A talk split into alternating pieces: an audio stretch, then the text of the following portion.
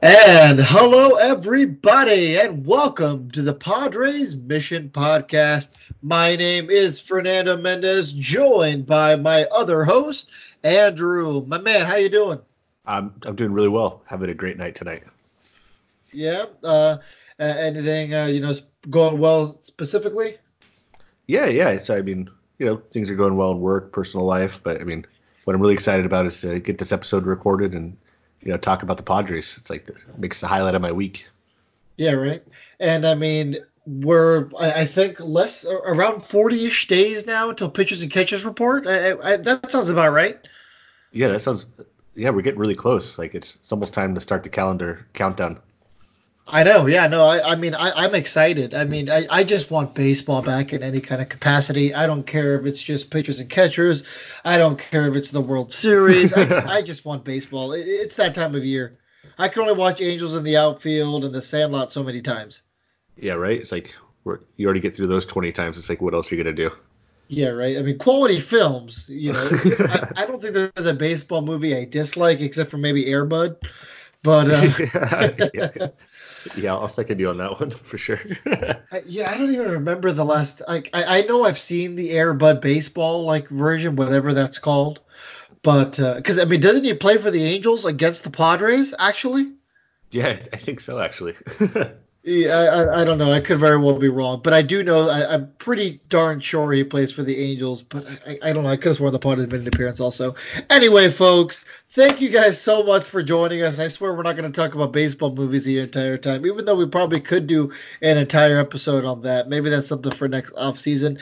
Uh, I do want to go ahead and apologize for uh, us taking a while to put out another episode. Uh, uh, Andrew and I have both been fairly busy at, at work, and I know Andrew's been uh, been uh, drowning a little bit. yes, I mean, yeah, I mean, we're we're gonna keep that Monday schedule, you know, going forward. But uh, you know, every once in a while life gets in the way. So sorry about that, guys. Yeah, absolutely. We both love our jobs, so it is what it is. You know what I mean? Sometimes work happens. I'm sure everyone understands that. Work happens, life happens. Uh, plus, it gave you guys an extra opportunity to listen to that Matt Antonelli interview, which I mean, I'm still riding uh, riding on cloud nine with that interview. That was amazing. That was a great first interview to kick it off. We do have great things on the horizon. Uh, Andrew and I are planning to do uh, some kind of trip around the NL West uh, around spring training time. We've reached out to a couple teams already. Uh, I've heard a response from one of them. We're currently working on getting the second team. But uh, yeah, that'd be really cool. I mean, and perhaps if you guys like that, you being the fans, of course, we will uh, maybe expand to perhaps some other teams uh, for spring training to you know come in and talk about what they've done this offseason, what they project their team to do, all that fun stuff. Now, before we get into today's topics, let's go ahead and uh, do all of our you know air out the uh, the dirty laundry as I like to call it, uh, and cover all the boring stuff. Uh, go ahead and reach out to us on our email if uh, you want to go ahead and give us some feedback, uh, that email is the Padres Mission Podcast at gmail.com. That's going to be the best way to uh, let us know how we're doing. What can we do to improve the show? Uh, what kind of topics would you like us to cover? All that fun stuff. That's also a great email if you want to go ahead and sponsor the show, Padres Mission Podcast at gmail.com. Uh, we are still always looking for sponsors. Uh, I, I need to feed my Chick fil A addiction. It's getting ridiculous. I just I, I don't know what else to do at this point. yeah, yeah, definitely. Uh, Chick Fil A that'll eat out the wallet. So if you guys are out there listening, you know the problem with Chick Fil A is their food is is is really good, but the portions are like too small. So I feel like you know I'm still kind of hungry afterward. I'm still kind of snacky. I don't know. Yeah, that's how that's how they get you. They get you to come back for seconds. So like. Gosh, I guess I gotta come go back in line and order the eight piece chicken nuggets. Not the meal this time though. Not the meal.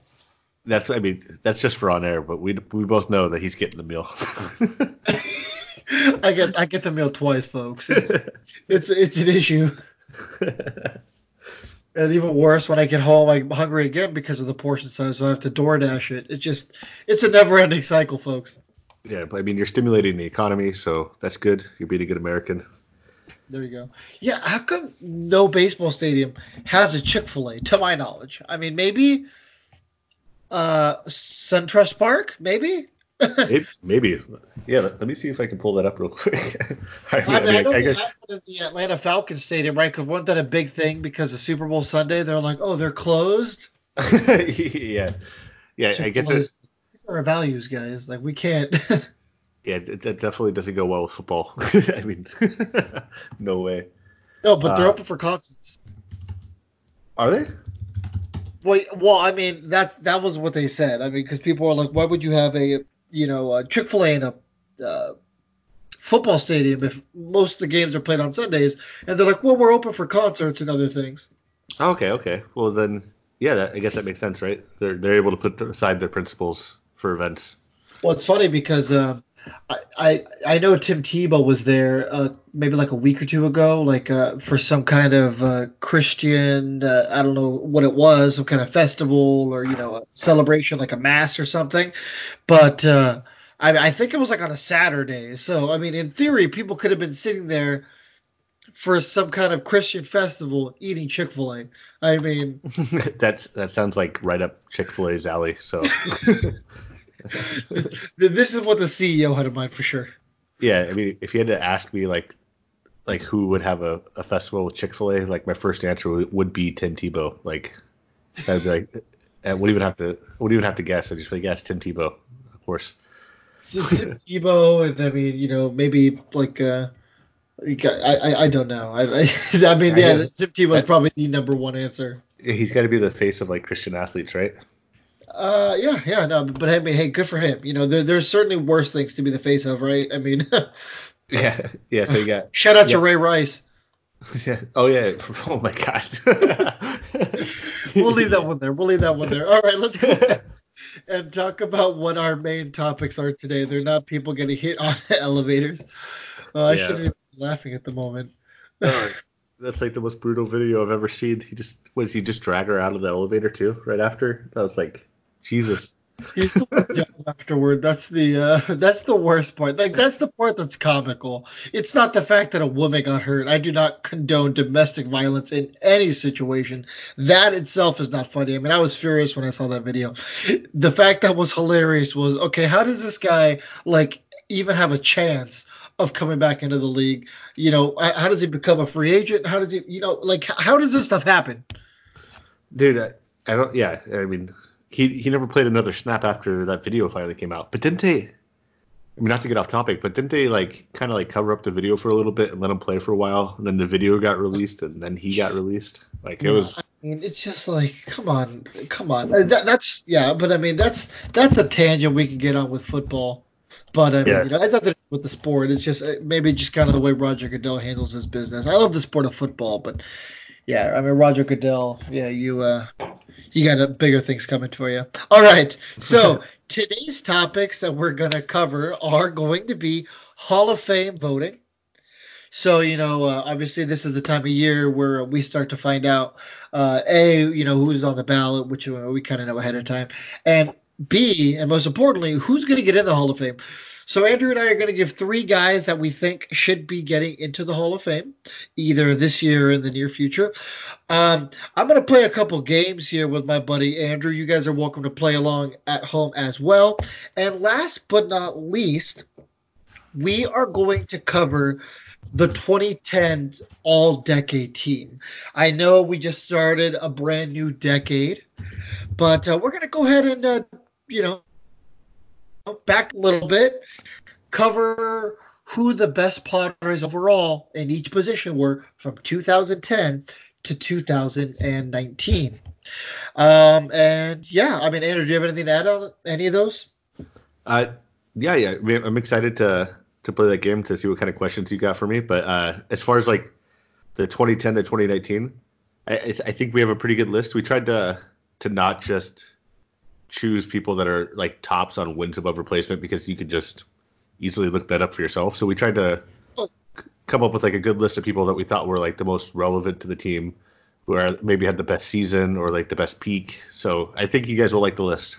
Yeah, yeah. I mean, some of those might actually surprise you. I don't know if you've gone to do any kind of diving, but I uh, did look at other people's lists as well, and uh, most of them were completely different than ours, actually. Yeah, definitely. So yeah, I was looking at some lists too. So I, I think we, we came up with a good group of guys. I mean, good is a relative term once you'll see the list, but. Oh, God. all right, guys, we're we'll, we are going to dive into all that up next with the Padres Mission Podcast. Why do we call it the Padres Mission Podcast? Well, the home of any Padre is a mission. And this right here is your mission for San Diego Padres events, hot takes, and much, much more.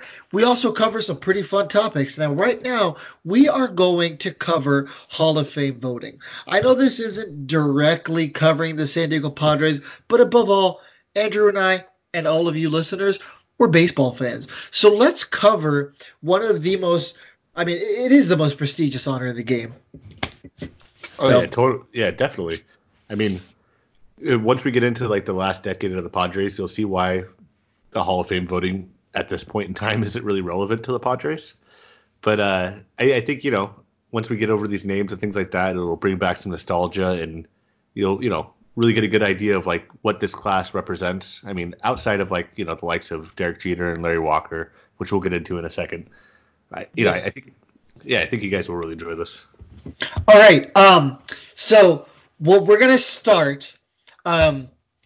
We're gonna let Andrew go first. He's gonna name his three guys, and then afterward, I'll name my three guys. Once we've put our guys out on the table, uh, then I'll let uh, Andrew just briefly talk, maybe like a minute, about each of the uh, three candidates that he picked. A brief explanation as to why he picked those, and then I will do the same. So, Andrew, go ahead and name the three guys that you picked. All right, so the three guys that I picked, and uh, I mean, as we'll get into, we, we wanted to make sure that we weren't picking guys that are definitely going to get into the Hall of Fame. And if you look at the Hall of Fame ballot tracker right now, the first two names that we made off limits are Derek Jeter, who's currently at 100% of the ballot, and Larry Walker, who looks like he'll get in, who's currently at 85% of the ballots. Now, So- do you think that Derek Jeter will maintain that 100 once all the you know ballots are in, or do you think there's going to be those one or two guys who are like, nah, he's already going to get in. Let me give my vote to somebody else who you know might need it. Yeah, that's a good question because I mean, what, up until last year with Mariano Rivera, there had never been a unanimous uh, choice for the Hall of Fame. So now that that that steel's kind of been broken, I, I think Derek Jeter's going to be the second unanimous Hall of Famer. I think, Ugh, both Yankees.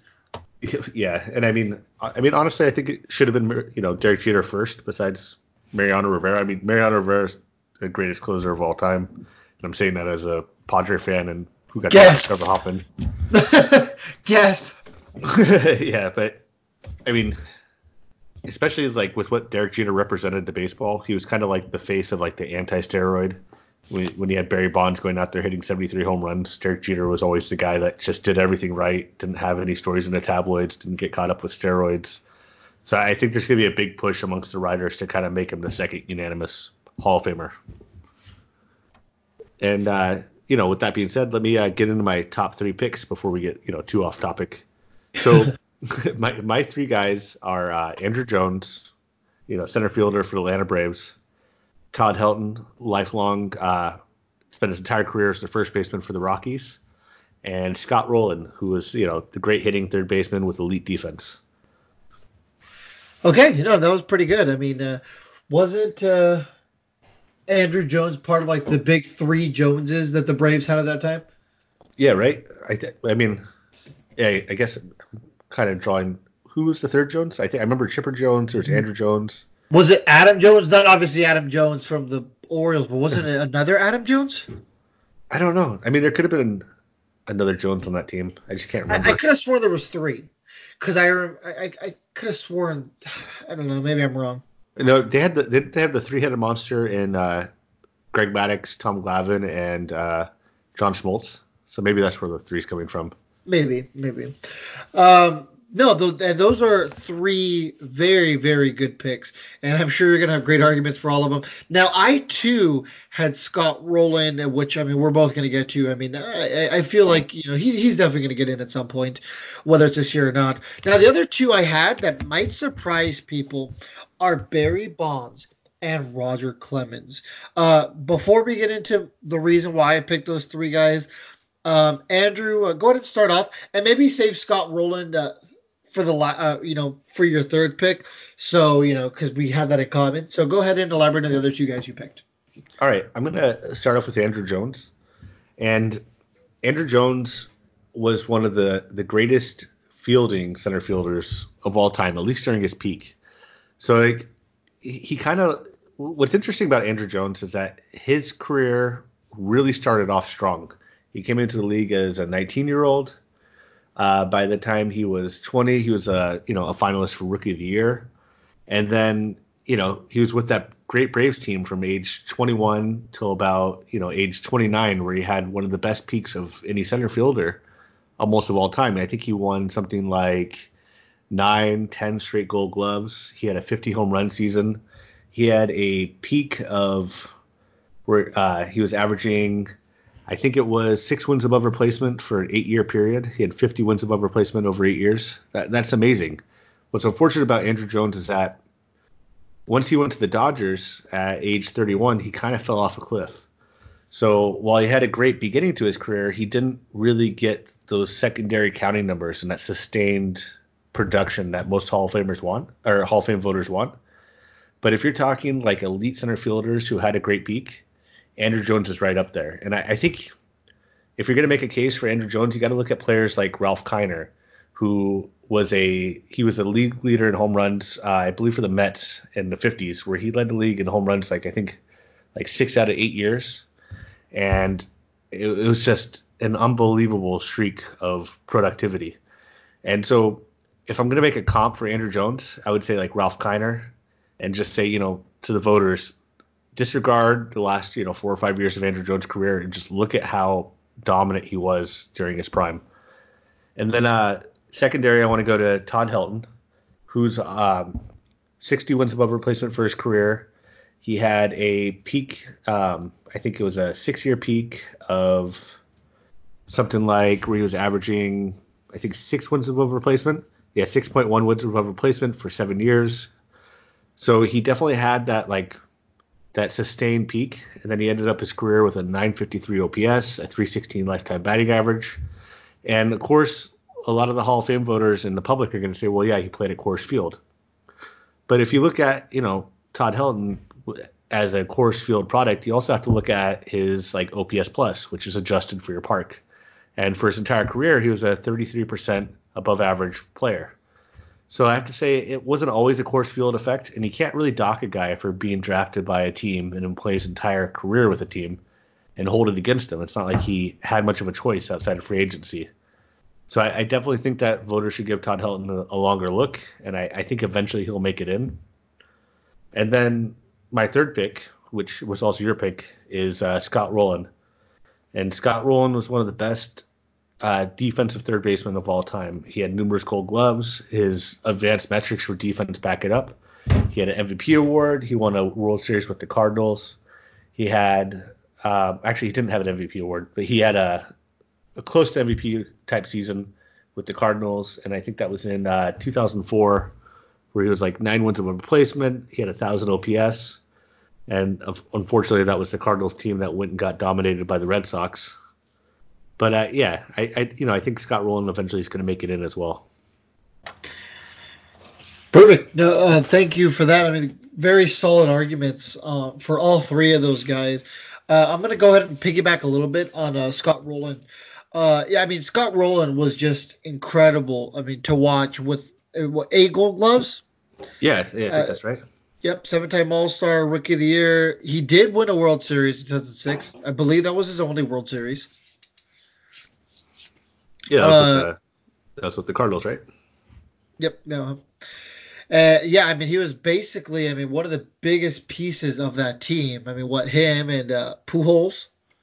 Yeah, that was a that was an interesting team. Like, uh, it was him. There was Pujols. They had uh, Jim Edmonds in center field, who's doing great. I think they even had uh, Reggie Sanders at the end of his career. Yeah, yeah. So I mean, you know what what he meant to that team in specific was great. Um, but um, I mean, one of the biggest things was just the impact he had overall in his career. I mean, what 70.2 uh, WARs? What I have here.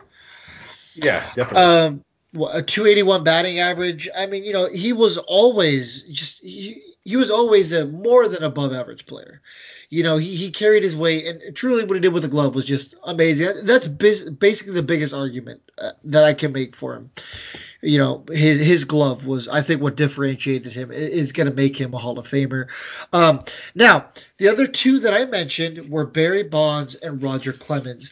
Now, Andrew and I were talking a little bit off air before we started recording about um, you know the first teardrop to fall now, by that I mean, you know, who was going to be the first guy who had any kind of, you know, asterisk next to the name uh, to, you know, oh, do yeah. anything, you know, to, to make the Hall of Fame? Were you going to say something? Oh no, yeah, definitely. Uh, yeah, I think that's an interesting point. Let, don't let me get you off track. no, uh, what got me off track is some kind of pop-up ad that came up on my phone. I'm like trying to exit it out so I can look at what I was going to look at. But uh, yeah. I mean, Barry Bonds, say what you want. I mean, he is the all-time home run hitter, asterisk or not.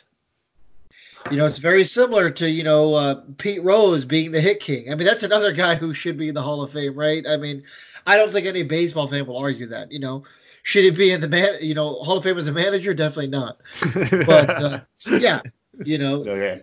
He's the hit king, best hitter of all time. He should be in the Hall of Fame. Barry Bonds, best home run hitter of all time. Like I said, I get it. There's an asterisk next to his name, but his WAR 162. You know, WAR is insane. Seven-time MVP is insane. Uh, all-time home run leader. And it, Andrew, do you know off the top of your head how many all-time home runs he has? Uh, what is it? Uh, 763, I think. 762, close. Oh, 762. and then a career batting average of 298 anytime you can be anywhere near the 300s, either above or, you know, flirting with those 300s like he is for his career, that has to count for something as well. 14 time All Star, eight time Gold Glove uh, award winner. Yes, trust me, I remember the old sluggish Barry Bonds as well. But the guy did used to be really fast. The guy did used to be, you know, uh, he used to be amazing with his glove. You know, he got older and things changed, but different yeah. time. Yeah, I mean, even even with the steroids, right? Like how many guys were doing steroids at that time? Almost everyone in baseball. If you look yeah. at the the Balco case, uh, that was the that was the the big breakthrough, right? Where they they found all these guys were doing steroids. It started the Mitchell investigation, um, or the Is Mitchell that the report. one that uh, A Rod got? Yeah, got caught, up with. Was yeah. it the second time? Yeah, it, or the first time, right? And then uh, the second, or that's where he said he bought the steroids from Miami, and his cousin was injecting him. Okay. But, so like, I mean, you even look at like Barry Bonds, like, yeah, so he was taking steroids, but almost everyone was at that time, and he was the best at it. I mean, from his age 36 to 42 season, he had a 532 on base percentage. Uh, in his 30s, it was a 482. Like, that, that's insane. He broke baseball. Like he he literally broke He's it. a cheat code. yeah. That's it's like playing MLB the Show with like stats where you like turn everyone's like numbers all the way up. Yeah, yeah, yeah. you play on beginner mode. yeah, that's how I play all my games. I want to have those Barry Bond stats. Yeah, basically. Um, now the third guy is Barry or Barry Bonds. we were talking about Barry Bonds. Roger Clemens. Now Roger Clemens is another guy who has an asterisk next to his name. Now I'm not as sold on Roger Clemens as I am on Barry Bonds. I think Barry Bonds probably gets in before Roger Clemens, in my opinion. But I mean, Roger Clemens also had some very, very impressive career numbers. He had a WAR of 139. That's crazy to you know to single-handedly win that many games for your team.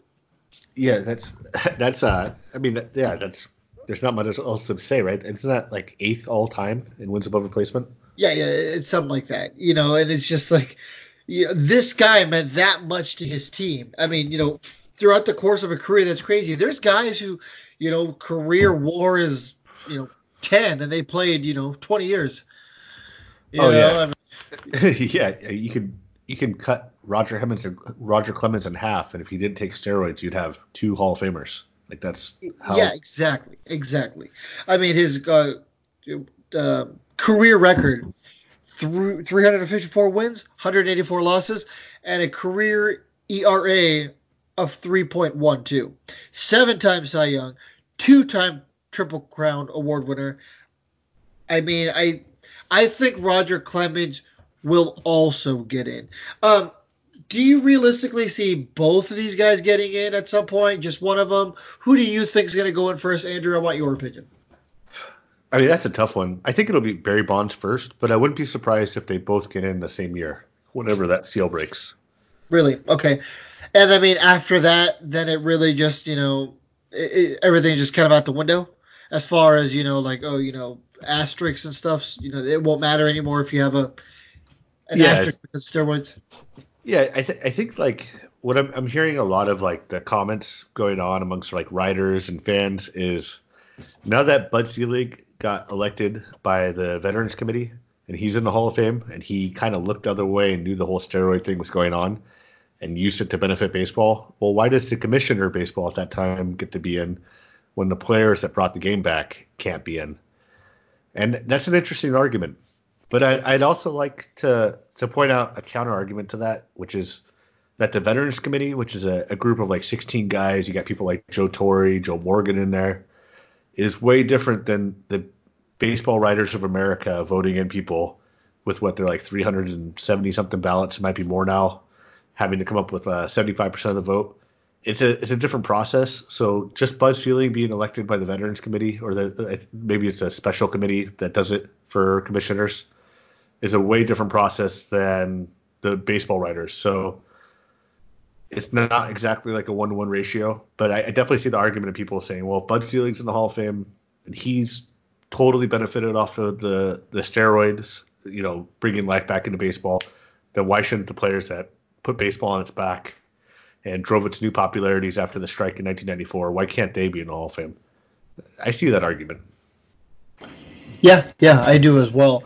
Now, um, with Clemens and Bonds, I mean, they've kind of steadily been climbing since 2014 when uh, uh, they both got about 35%. Uh, Bonds actually got 34.7 that year. Clemens got 35.4. So they're both in the same basic ballpark. And they kind of both always have been. So from 2014 when we had those numbers to 2019 when uh, Bonds had 59.1 and Clemens had 59.5, they've you know slowly been climbing. Now I do think that when they do finally get in, it'll be a drastic jump. I, I want to say this year they'll probably be hovering about 65 to 67 percent. That's what I'm going to guess. Yeah, I, I'm gonna put you. I'm, I'm gonna say that's pretty close. Like if, if I, yeah, it's got to be around there. That's yeah. that's my guess as well. And I think either next year or 2021 will be the year where people are fighting. You know, it's probably going to be that year when there's just nobody else. That's really yeah. what it's going to come down to. I mean, who's eligible next year? Do you know? Like uh, any obvious names? Uh, no, not off the top of my head. I'll bring that up real quick, but I, I want to double back on to a point that we brought up. We kind of got away from. Yeah. And that was uh, the seal being broken for people that have been accused of taking steroids that were never really proven to have taken them. Like, let's keep in mind that while Roger Clemens and Barry Bonds were both involved in uh, legal issues involving steroid use, they never actually tested positive and were like banned from baseball or had any type of suspension it was always accusations. And another player who's actually publicly been accused of taking steroids is already in the Hall of Fame, and that's Ivan Rodriguez, who was accused by Jose Canseco, who Canseco had said that he personally injected with steroids when he was on the Rangers. So, I mean, in my mind, the seal of of people that are accused of being st- taking steroids has already been broken. Yeah, yeah. No, and that's I mean that's a very very valid point. I mean that's a you know that's a, a story that is true. So yeah, I mean you know at this point this seal's already been broken. So maybe that's something that the writers have to take into account as well. I mean, yes. you said that uh, as of right now, uh, Barry Bonds was hovering just over the line, right? Yeah, he's just over the line right now. He's uh, currently at 76.2% of the public ballots. And that keep in mind the public ballots last year had him for the most part just above the line, and then towards the end, I think he dipped down about three or four percent lower. But it, it looks like that a lot of the people that don't want to vote Barry Bonds and don't publicly release their ballots. I don't know if that's because they're they might be old, yeah, or, or just because they're the old guys from the the old guard of writers. You know, maybe they're like in their 70s. They don't use social media as much. They're not as inclined to actually put their ballot out publicly. Yeah. So I mean, you know, it'll be interesting. It really will be interesting. But personally, I believe both these guys get in. Maybe not this year, but in the next three years, I think these guys get in. Yeah, and and that's not And even granted, they are running out of time too, right? Yeah, once you get into the yeah, they're get, they're they're going to run out of their their year limit. And you know, and one last point is, if there are people that are in the Hall of Fame that have already taken steroids, if the commissioner of baseball that was in charge of baseball during the steroid crisis is in the Hall of Fame, regardless of the way he got in, if ben- if baseball benefited from this era, if it, I mean people look at it as a black mark, but it saved it from the 1994 strike. People were walking away from the game and the steroids that these guys were taking, maybe while cheating it was, it it brought the sport back from the dead. It it brought life back into the game. That 1998 race between Mark McGwire and Sammy Sosa, People Yeah. loved it. yeah, and, and those are two more guys. I mean, Sammy Sosa's like way down below at 18%. He's another Yeah. guy that should get in. I, I, Uh, I you think he will get in? No, I I, Oh, okay. I think I think it'll be. I don't think he'll get in at all. Mark McGwire Yeah. is off the ballot, but I think. I think they should get in. If Barry Bonds and Roger Clemens get in, those two guys should get in with the Veterans Committee in like 20 years or whenever they're eligible. Yeah, perhaps. All right. Uh, is there anything else uh, you want to go ahead and uh, cover on this topic before we uh, move on? No, I, I mean I can keep rambling for a couple hours if you wanted me to. I think we should just move on. Yeah, I, I, I think we both can do that. That's why we have a show. Um, all right. So enough about the Hall of Fame. Uh, always an exciting time of year. So it'll be really interesting to see when they release um, the official ballots, which is uh, the 22nd. yeah, I, I- yeah, I think, It'll Yeah. be my birthday. So, yeah, that's right. It's on your birthday. That's what we discussed. Yeah, yeah. So, so it was easier for me to remember. All right. So, I said we were gonna play a couple games with you, Andrew. So, we're gonna go ahead and do that right now. All right. So, the first game we're gonna play, maybe we can play this every so often. Name this obscure Padre. Now, I did get this from another podcast. Actually, I think it was Locked On Dodgers. I was listening to this like months ago after uh, they lost in the uh, playoff game. I kind of wanted to hear a podcast and see, you know, their side of it. So uh, they did this. So uh, once again, the game is named that obscure Padre. Obviously, when they played, it's named that obscure Dodger. Okay, so I'm gonna go ahead and give you the stats of this particular player, and you have to try to guess who it is. Okay, All right, simple enough. do it. All right. So this guy did play on the San Diego Padres for one season. All right. Your favorite. Um, he played in 78 games, had 111 plate appearances, 99 at bats, drove in 14 runs. Right, very successful. Got 23 hits. All right. Uh, and let me see, make sure six home runs. And he had a batting average of 232 with an on base percentage of 306. That Can I, I can I'll give you a second, then I can give you one more hint. But let me know if you need me to repeat any of those specific stats. All right, so he had a 232 batting average, 99 at bats, uh, yeah, on base percentage slightly over 300. I think it sounds like you're describing like every second baseman the Padres have ever had. like, Hey, I mean, he was on the he was Carlos Espino was on the team longer than a year. one year. Uh, One year. I'm gonna guess Anthony Rizzo. Okay. Do you? want- It's not Anthony Rizzo. So do you want me No. to give you uh, one hint? Yeah, give me a hint. Yeah, if you got it. The guy is very well known as a bench bat. So as a pinch hitter specifically, but he's very very well known over his career as a uh, pitch hitter. Um, all right, so I'm gonna guess uh, Dave Magadan. All right, I'll give you the answer. It was Matt Stairs. Oh, that's good. Yeah, I mean, because I know Dave Magadan played with the was a great pitch hitter for like a, the Dodgers for a while, and then he played like a year with the Padres.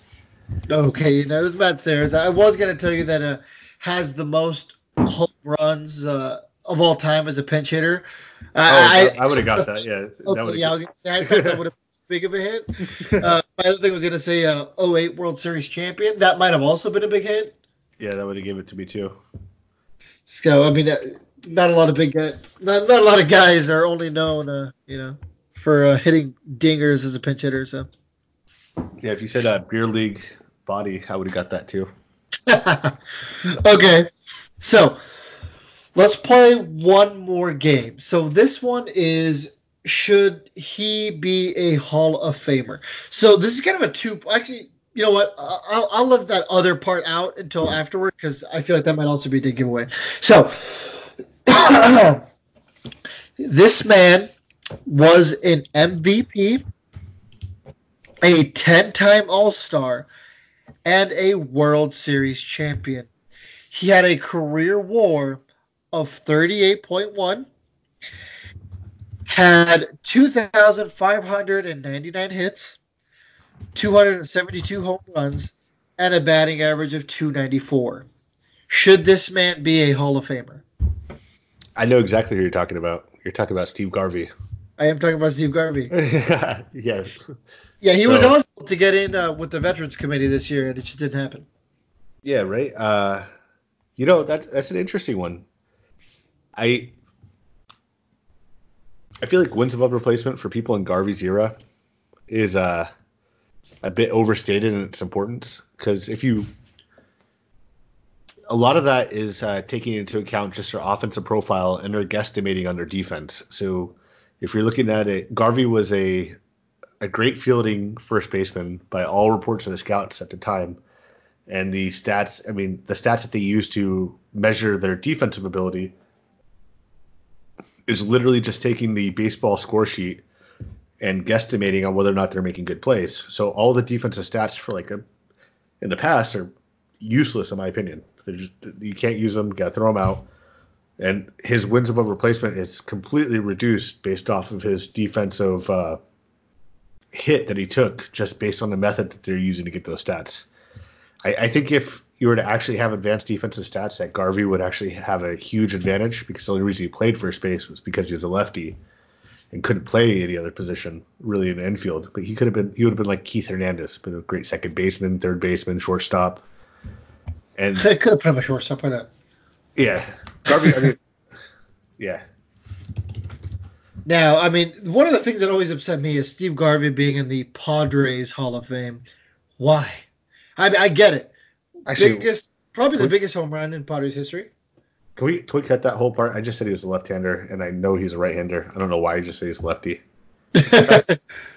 In fact, you know, let's not even leave that in. Let's let people just hear that I messed that up because he was definitely a right-handed guy. Uh, who I don't know. I, I think I was thinking of Keith uh, Hernandez in my head, like for whatever. Even though I knew I was talking about Steve Garvey, this is a long time ago. no, no, Yeah. you're fine. Yeah. So no. Uh, yeah, because he was a third baseman and he played first base. So Yeah, yeah, First base and third base. yeah. So yeah, Steve Garvey, right-handed batter, not at that. Um, I don't know. I, I think uh, I've I've had this debate with my dad a lot. Actually, he's a huge Steve Garvey fan. And About Steve Garvey being in the Padres Hall of Fame? No, just being in the Hall of Fame in general. He thinks he Oh. should be in the Hall of Fame. I, I don't think he should. I think uh, 775 OPS as a third baseman, first baseman, with a 117 OPS plus, uh, only being 17% above league average at offensive premium positions doesn't warrant you being in the Hall of Fame. He had some great counting stats. He stayed in the league a long time, but uh, yeah, no, I, I- don't see it. I think he's the Hall of very good. Like he's the definition of a guy that was a very good player. Yeah, That just yeah. not the very best player. But yeah, I mean, he's I I don't know if you know this about him, but the reason that he probably didn't get in originally was because of his public affairs that he got caught up with. He was kind of like the all-American guy uh, that everyone thought was like this pitch, you know, picture perfect person like Jeter, and then it he had some very public uh, affairs come out and a very public divorce that really tarnished his reputation. Uh, no, no, I was uh, completely.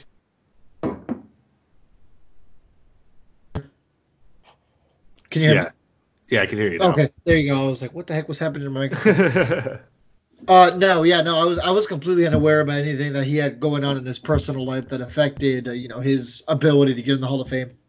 yeah, that was really what drove him down. He and then he was like, I think he was fighting with some writers and fighting with different Hall of Fame voters, and he just yeah, it was a no-win situation for him. Yeah, sounds like it. Um, okay, all right. Well, I mean, there you go. Hopefully, you uh, listeners enjoyed those games as much as Andrew enjoyed being put on the spot. yeah.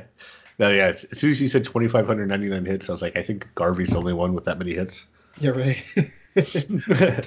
so yeah, there you go. If uh, Andrew, if you ever want to play any of those with me, uh, you're always more than welcome to try to throw uh, any of those my way.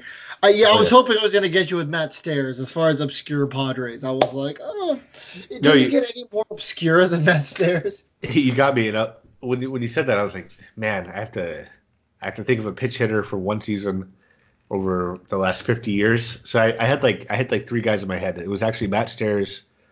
Um, I mean, when you said one one season, I was thinking uh, maybe some guys that went on to have great careers with uh, other teams that were there for one year. That's why I said Rizzo. And then because I know he had a really bad offensive season, and then I was thinking of Dave Magadan, who was I don't know I don't know if you remember him at all, but he was considered one No, of I the greatest don't. like he, he was considered one of the greatest pitch hitters of all time at the time. Okay. Okay, well, I mean, there you go. There you there you have it. I mean, at, at least the thought process was there, and at least you did think about Matt Stairs. Yeah, I definitely did. I thought he had a better season with us, so that's quite why I rolled him out.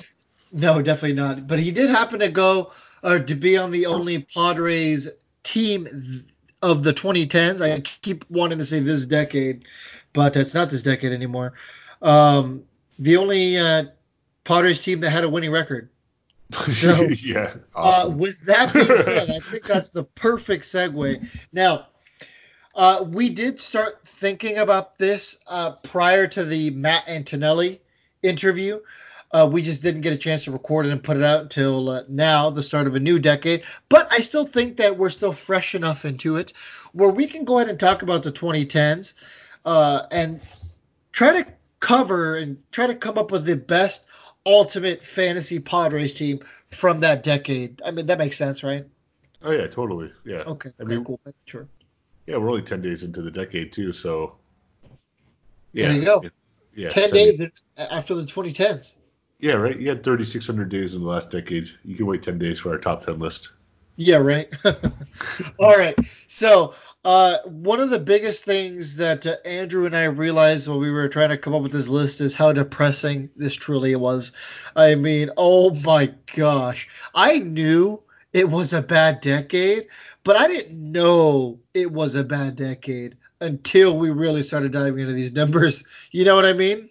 Oh yeah, and I, you know what? To go out and, on a limb and say if they didn't have that winning season, it might have been the worst decade of any team in the history of baseball.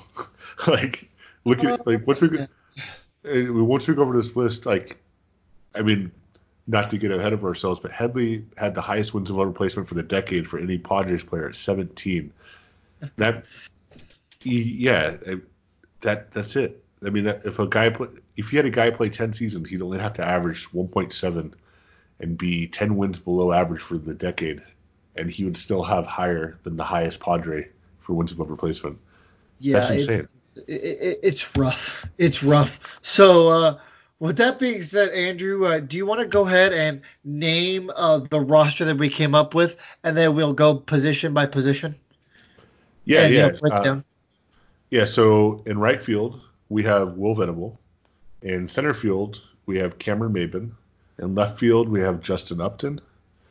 And at third base, we're going to go with Chase Headley. At shortstop, we're going to go with Tatis. At second base, we're going to go with Jedd Gyorko. Uh, at first base, we're going to go with Adrian Gonzalez. For our super utility player, we're going to go with Solarte. For our catcher, we're going to go with Rene Rivera. And then for our starting five pitchers, we're going to go with Matt Latos, Chris Paddack, Clayton Richard, Tyson Ross, and Ian Kennedy. And then for our three relief pitchers, we're going to go with Heath Bell, Luke Gregerson, and Kirby Yates.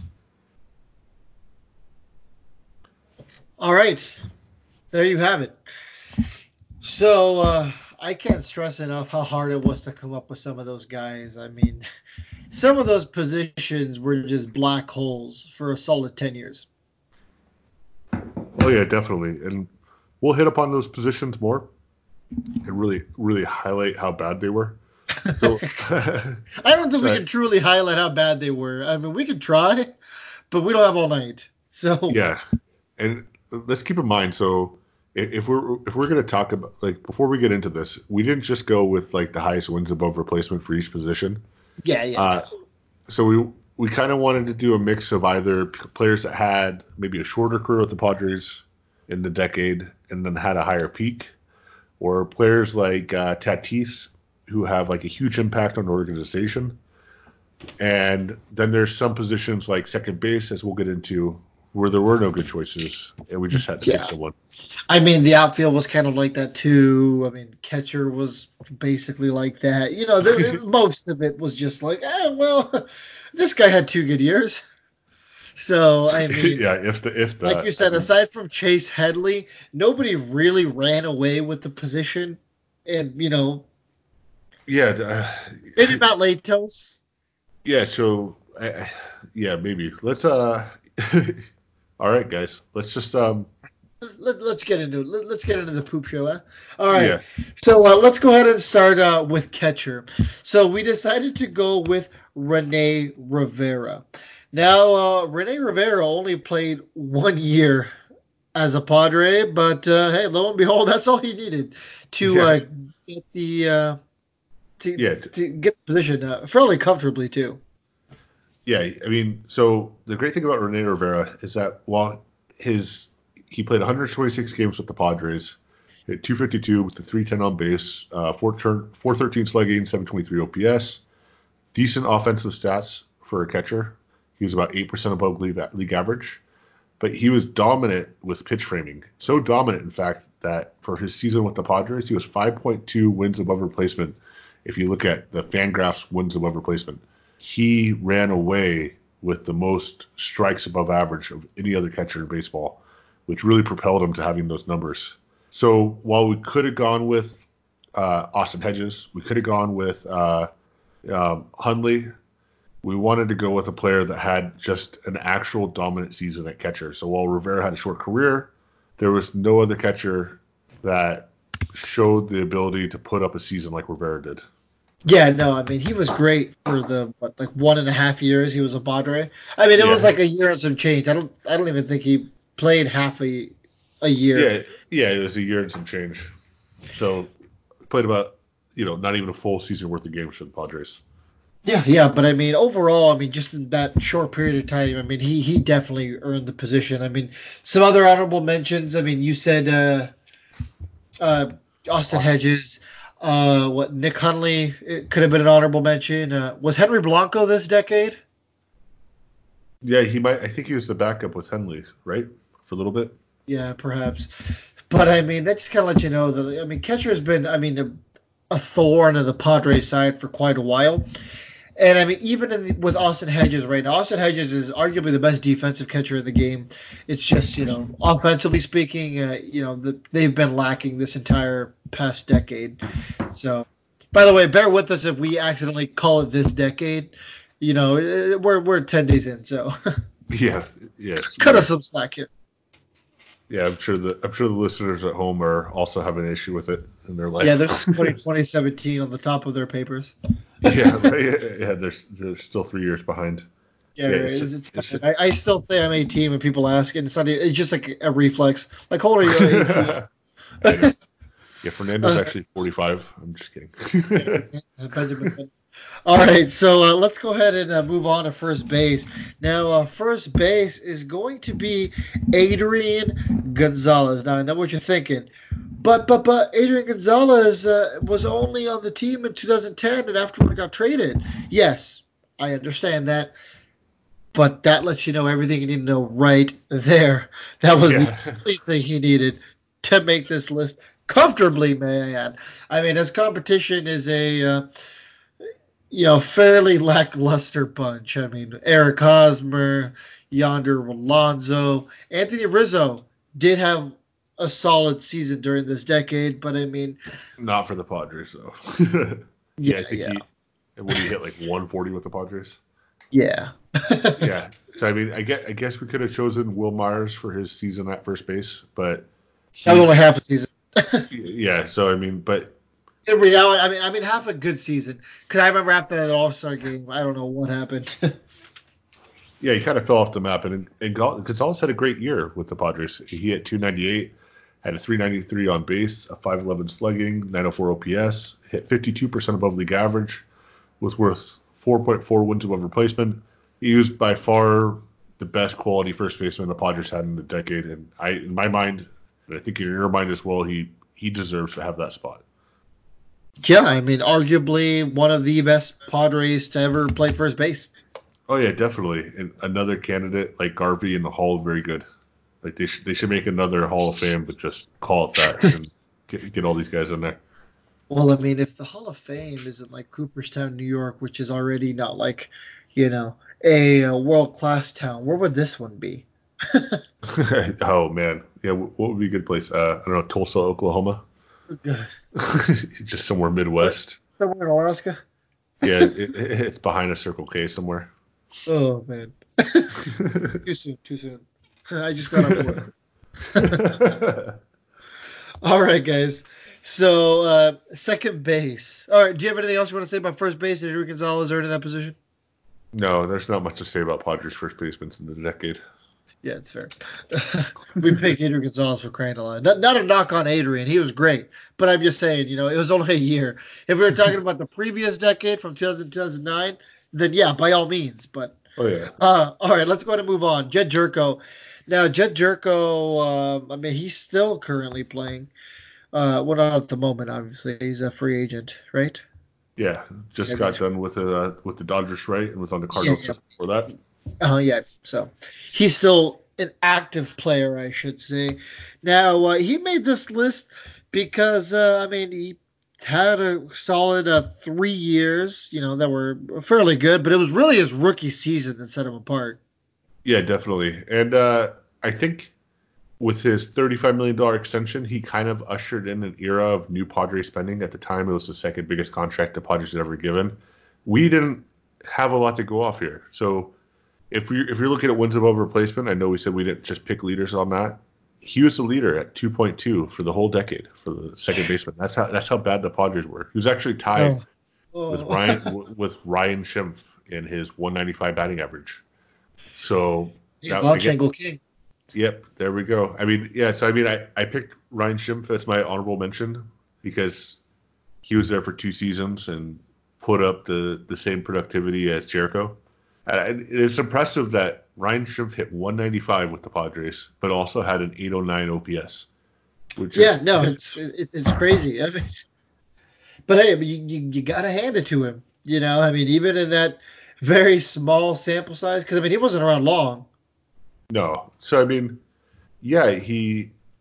yeah, I mean, I, I don't know. When your honorable mentions the guy is hitting 195, it's not it's not a good position, folks. It's not it's not a position of strength.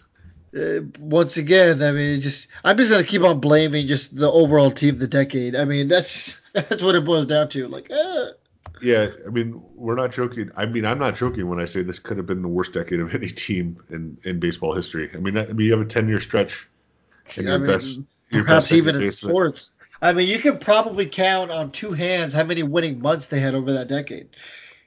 Oh yeah, definitely. I that's it's, it's bad. it's just bad.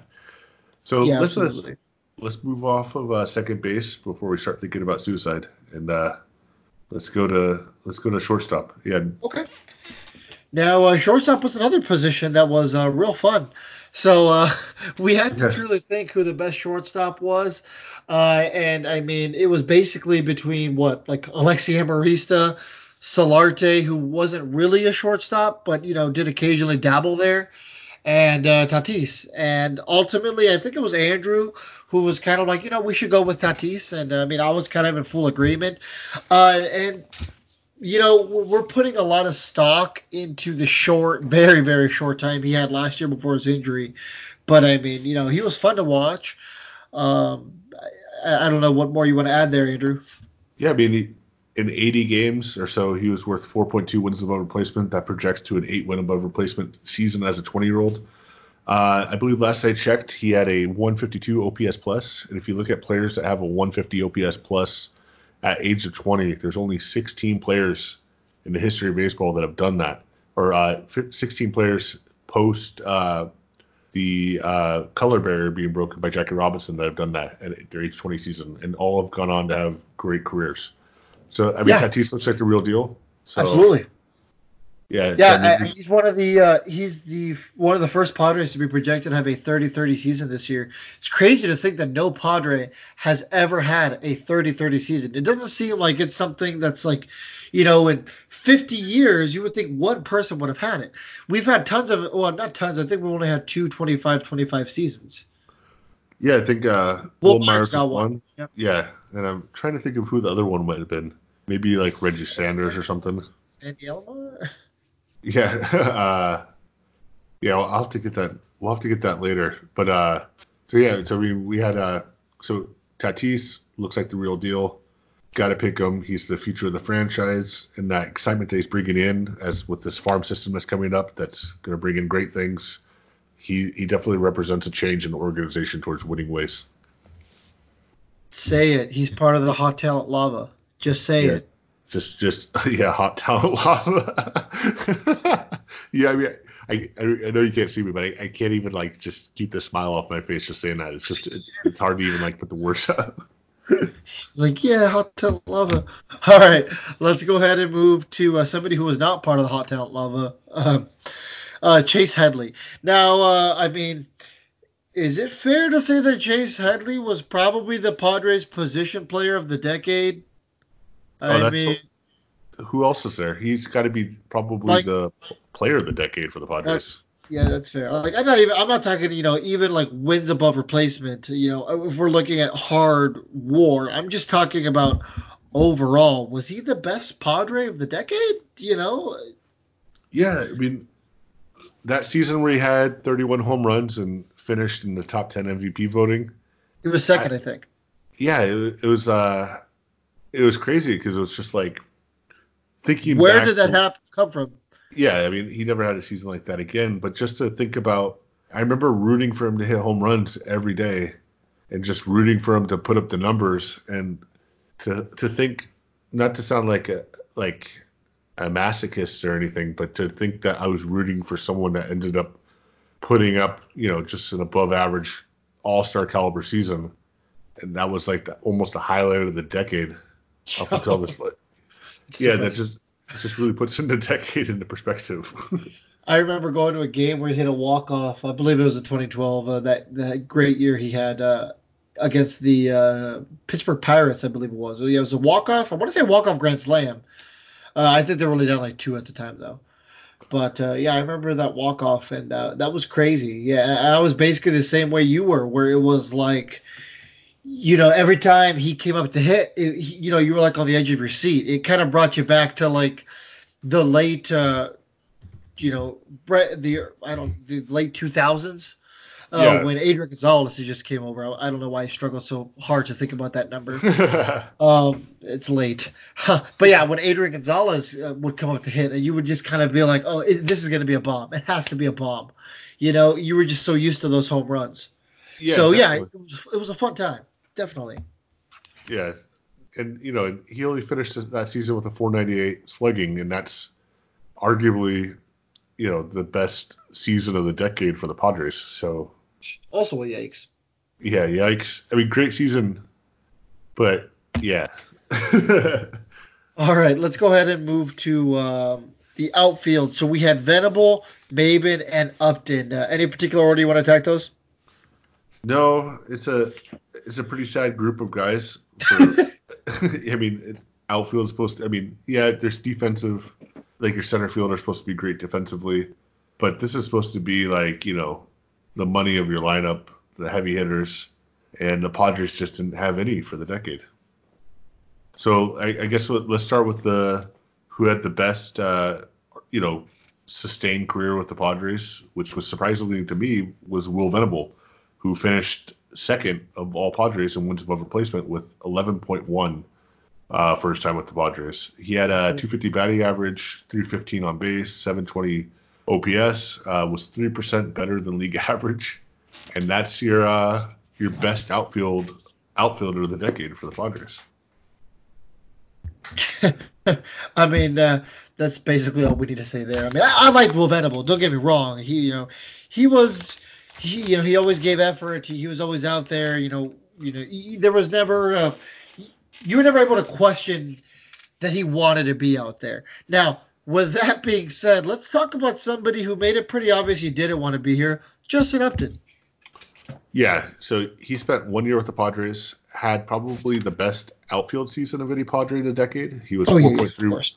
Yeah, 4.3 wins above replacement.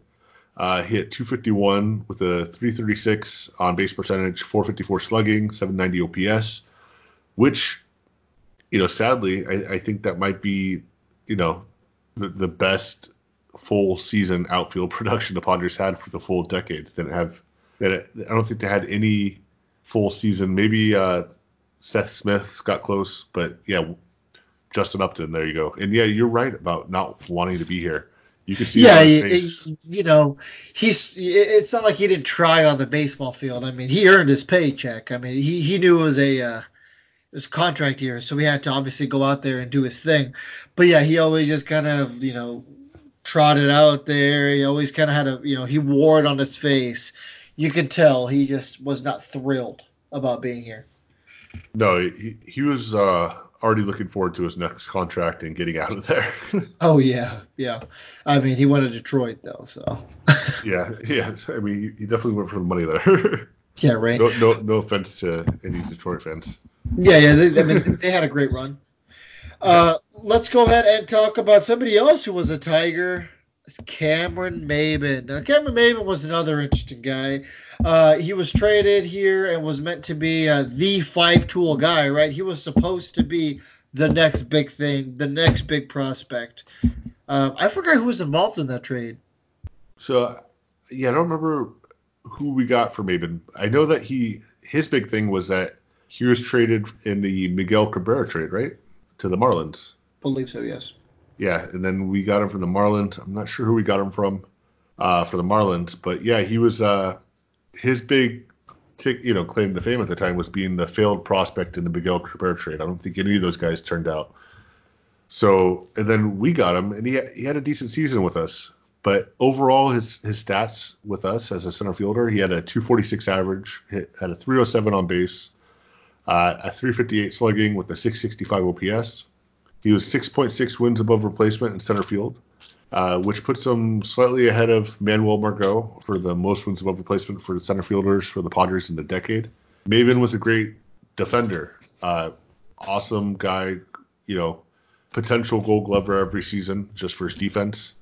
Just couldn't really hit, couldn't put it together, never really reached up to that five tool potential that the scouts loved in him. But as far as uh, players that had the peak, it was Maybin. He had the, the best season as a center fielder for the Padres. And uh, since Margot never really took off and lived up to his hype, and Maybin was already seen as a reclamation project from coming back from being a top prospect, it seemed like a pretty good way to go with uh, Maybin, who made more of his career with the Padres, where Margot has yet to really live up to his expectations as a Padre. Yeah, who knows what's gonna happen with Manny Margot? I mean, he was hoping, right?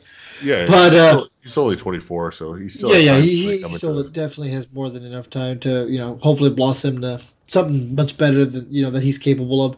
Uh, now I just looked it up. Uh, the Marlins got Ryan Webb and Edward Mujica, and yeah, uh, Padres got Cameron Maybin.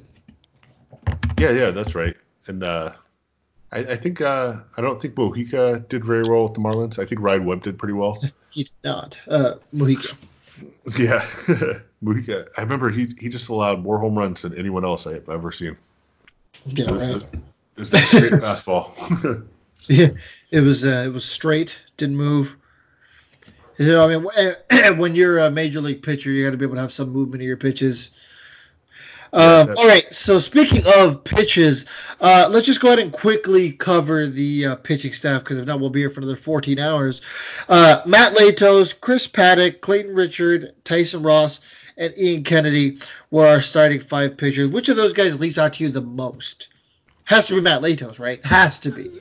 yeah, Matt Latos for his his overall stuff. I mean, he had the, he had the best like peripherals of any of the Padres in this group. Uh, he was worth uh, 5.2 wins above replacement. He pitched about 60 games. He had a 3.21 ERA. Uh, he averaged about nine strikeouts per nine innings. He only pitched about 380 innings. He, uh, you know, what was great about Latos is that he was able to, when he, in that trade to the Reds, he brought us in uh, Grandal, and he brought us in, um, name slipping my mind at first base. Uh, Yonder Alonso. yeah, Yonder Alonso, and who was, all, you know, once we brought him in, that's what allowed us to get rid of Rizzo, unfortunately. So, I mean, Latos had the most promise of all the pitchers for the Padres. And then a second name that kind of jumped out to me who had the most like value for the Padres of all the pitchers in the decade was uh, Tyson Ross, who, and this is going to put it in perspective how bad the Padres starting staff was for the decade, had the most wins above replacement at 7.2 for the last 10 years. No Padres starting pitcher had more career war with the Padres than 7.2. Yikes. I mean, Yeah. I've said yikes so many times. It's just, uh, I- people are going to be as depressed as we are.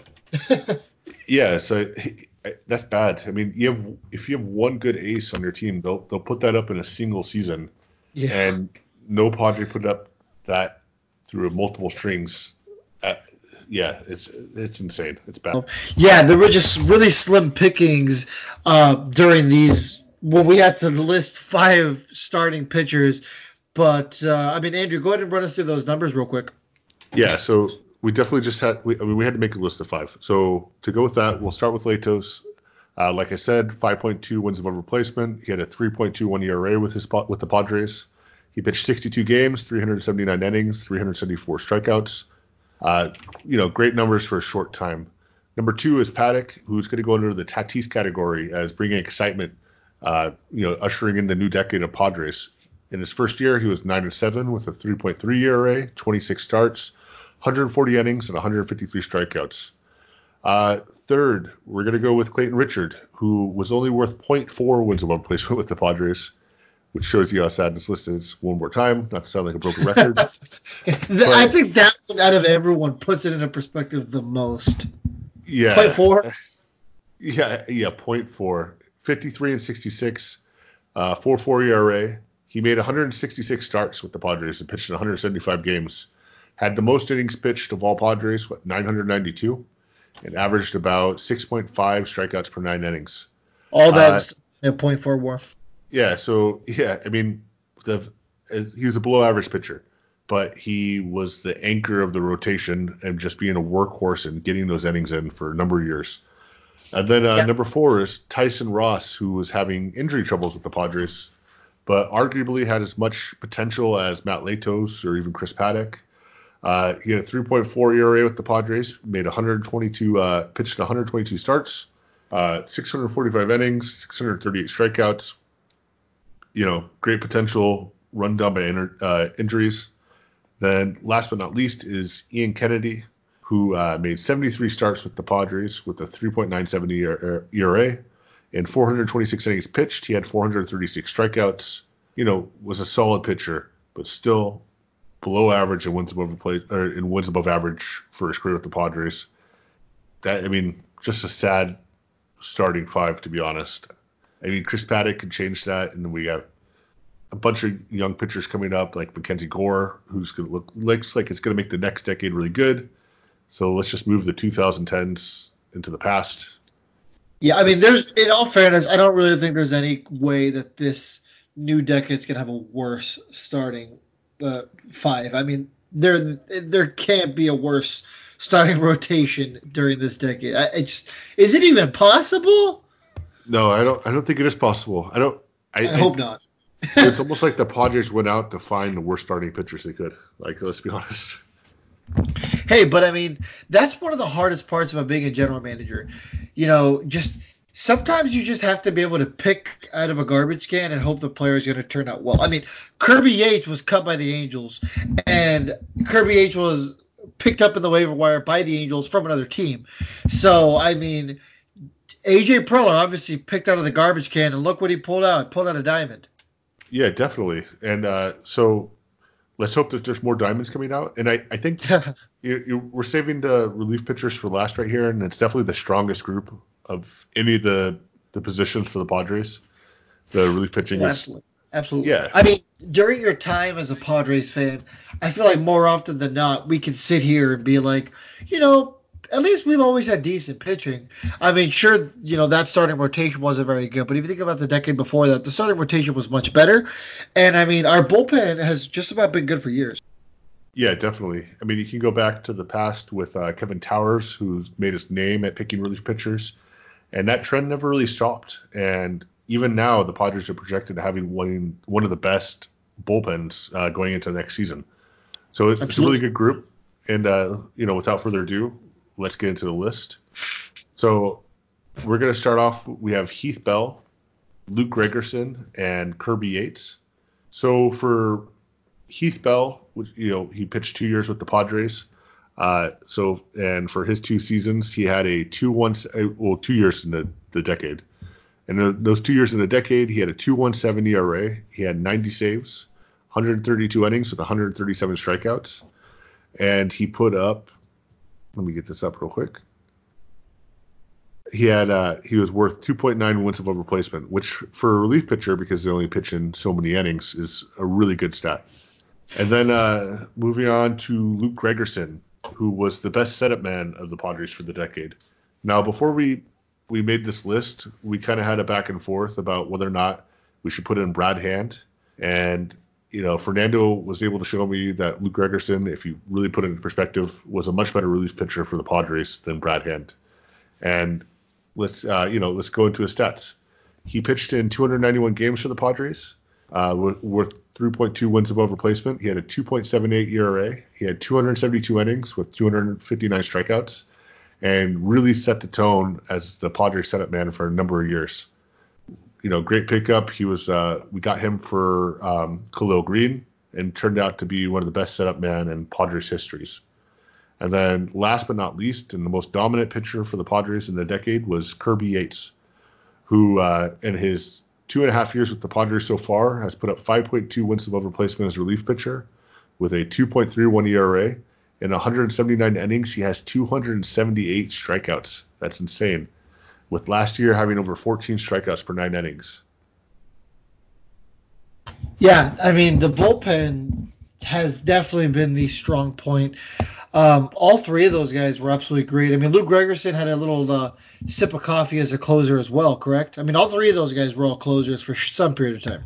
Oh yeah, yeah. Luke Gregerson put up 15 saves for the Padres, which you know definitely shows that he was a, he was the closer for a short period of time. Yeah, absolutely. I mean, Heath Bell second best Padres closer uh, in history at this point.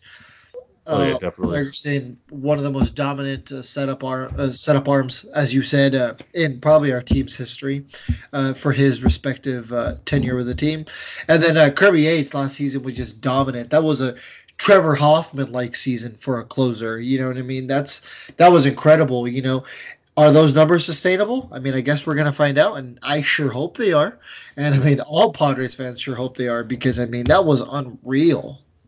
Yeah, definitely fingers crossed. That I mean, I'll go on to even say that Kirby Yates last year might have had, uh, you know, the most dominant season as a Padres relief pitcher.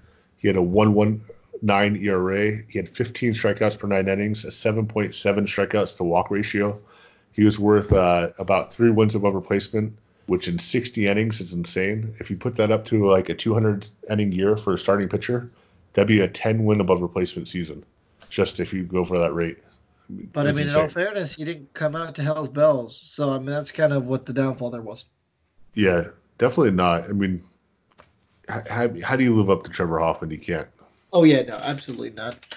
Uh, now, one question I want to ask you before we start wrapping this up: out of all the players that we've named, if you can take one of those guys and plop them into today's Padres team, who would help our current Padres the most? And I guess by current, I'm talking about you know 2019 because yeah. I don't know how the 2020 team's going to look, but you know. So you know, let's just pretend this is still 2019. We're in the season. If you can plop one of those guys, put him in. Who would it be? Why? And yeah. All right. So since Tatis and Chris Paddack are currently on the team along with Yates, and because I think out of since the Padres have a pretty good bullpen, and I'm going to go with uh, Adrian Gonzalez for sure. If we had a peak Adrian Gonzalez at first base instead of Eric Hosmer, that would be like the biggest swing in value that I could think of. Eric Hosmer just unsubscribed to this podcast. Yeah, you know he sh- he should unsubscribe from first base for the Padres. How about that? leave too much money on the table. Oh, that's just dead money at this point. He was worth 0.3 wins above replacement, I think, for the Padres last year. Yeah. so. All right, now I'm gonna surprise you. Well, maybe not surprise you with my pick. I mean, it's everyone's gonna be like, dude, that's not surprising at all. It's not even a hot take. Matt Latos. Matt Latos. I mean, the Padres needed like reliable starting pitching last year. And don't get me wrong, you know, they certainly had starting pitchers come and dominate, but they haven't. You know, Chris Paddack, maybe it's because of his age, just isn't a true ace just yet. Will he? Absolutely. You know, do the Padres have true aces that are coming? You know, Mackenzie Gore is going to fight for that title. Absolutely. But I, I think that a guy like Matt Latos would have helped last year specifically. Yeah, you know that's a great pick. And I, I was thinking about starting pitching because the Padres don't really have that clear defined ace yet. And like yeah, you're yeah. saying, yeah, we will. We absolutely will. But you know, you gotta give it time. You're, you're, right. When Matt when Matt Latos was on, he was dominant. He had one of the closest games to a no hitter for the Padres. Uh, what did he go like eight and a third innings against the Giants like uh, back at like 2010, 2011? Yeah, I think it was about the same as uh, Chris Young did. Yeah, yeah. Chris Young ended yeah. up losing that game, right? yeah, and Matt Latos turned out to you know kind of have like an unstable personality that didn't really mesh well with the major leagues, unfortunately. He's a bad hombre. Yeah, probably won't be on this podcast. Maybe. Yeah, we'll, we'll, just won't tell him to watch this episode. yeah, yeah. If you can avoid episode, uh, was it twelve? Be great. Yeah, that would be, be awesome. You'd be like, why? Like, when was the last time you went to a fast food restaurant order number 12? He'd be like, wow, you're right. like, there you go. There you go. All right. Well, I think that's just about going to do it out of us. I mean, it's the longest episode we've had by far. So thank you guys for bearing with us. Um, hopefully you guys uh, enjoyed this topic. Uh, you know, it was a much different episode. Uh, we'll see what we have in store for next week. Uh, we will start getting back to our Monday schedule starting now, just as Andrew said at the beginning of our episode. Uh, now, one last time. The email to contact us is padresmissionpodcast at gmail.com. That's the best way to leave us feedback. Let us know what you guys want us to cover in future episodes. Maybe if you have a future guest you'd like us to try to get on the show, let us know all that and we'll do our very best. Uh, we are definitely here for you guys, so please let us know what you want out of us or how we can make this show better. Now, sponsors, we are still looking for sponsors.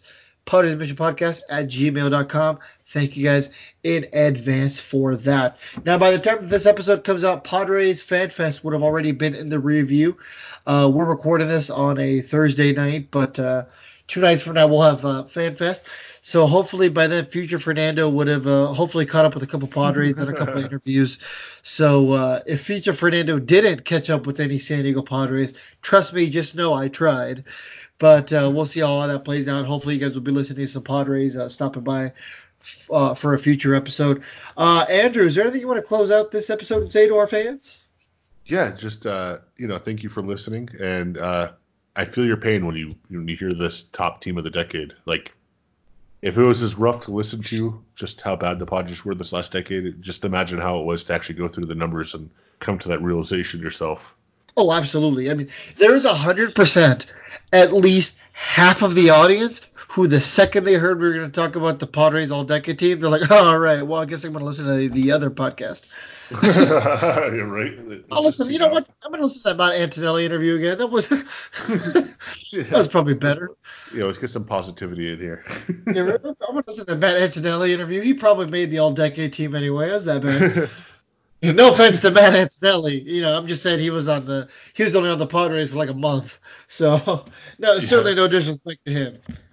yeah, definitely not. Thank you so much for coming on the show, Matt. Yeah. um, all right, folks. Well, uh, thank you guys so much for tuning in to our show. We truly appreciate you guys taking the time out of your day to listen. Uh, we hope you guys enjoy your new year, and we hope that you guys who made it out to Padres Fan Fest had an amazing time, had a good time with your family, got some autographs, and most importantly, got the Padres brown Take that, Ron Fowler. This is Mendez. And this is Andrew Ciccarelli. Signing out. Go Padres.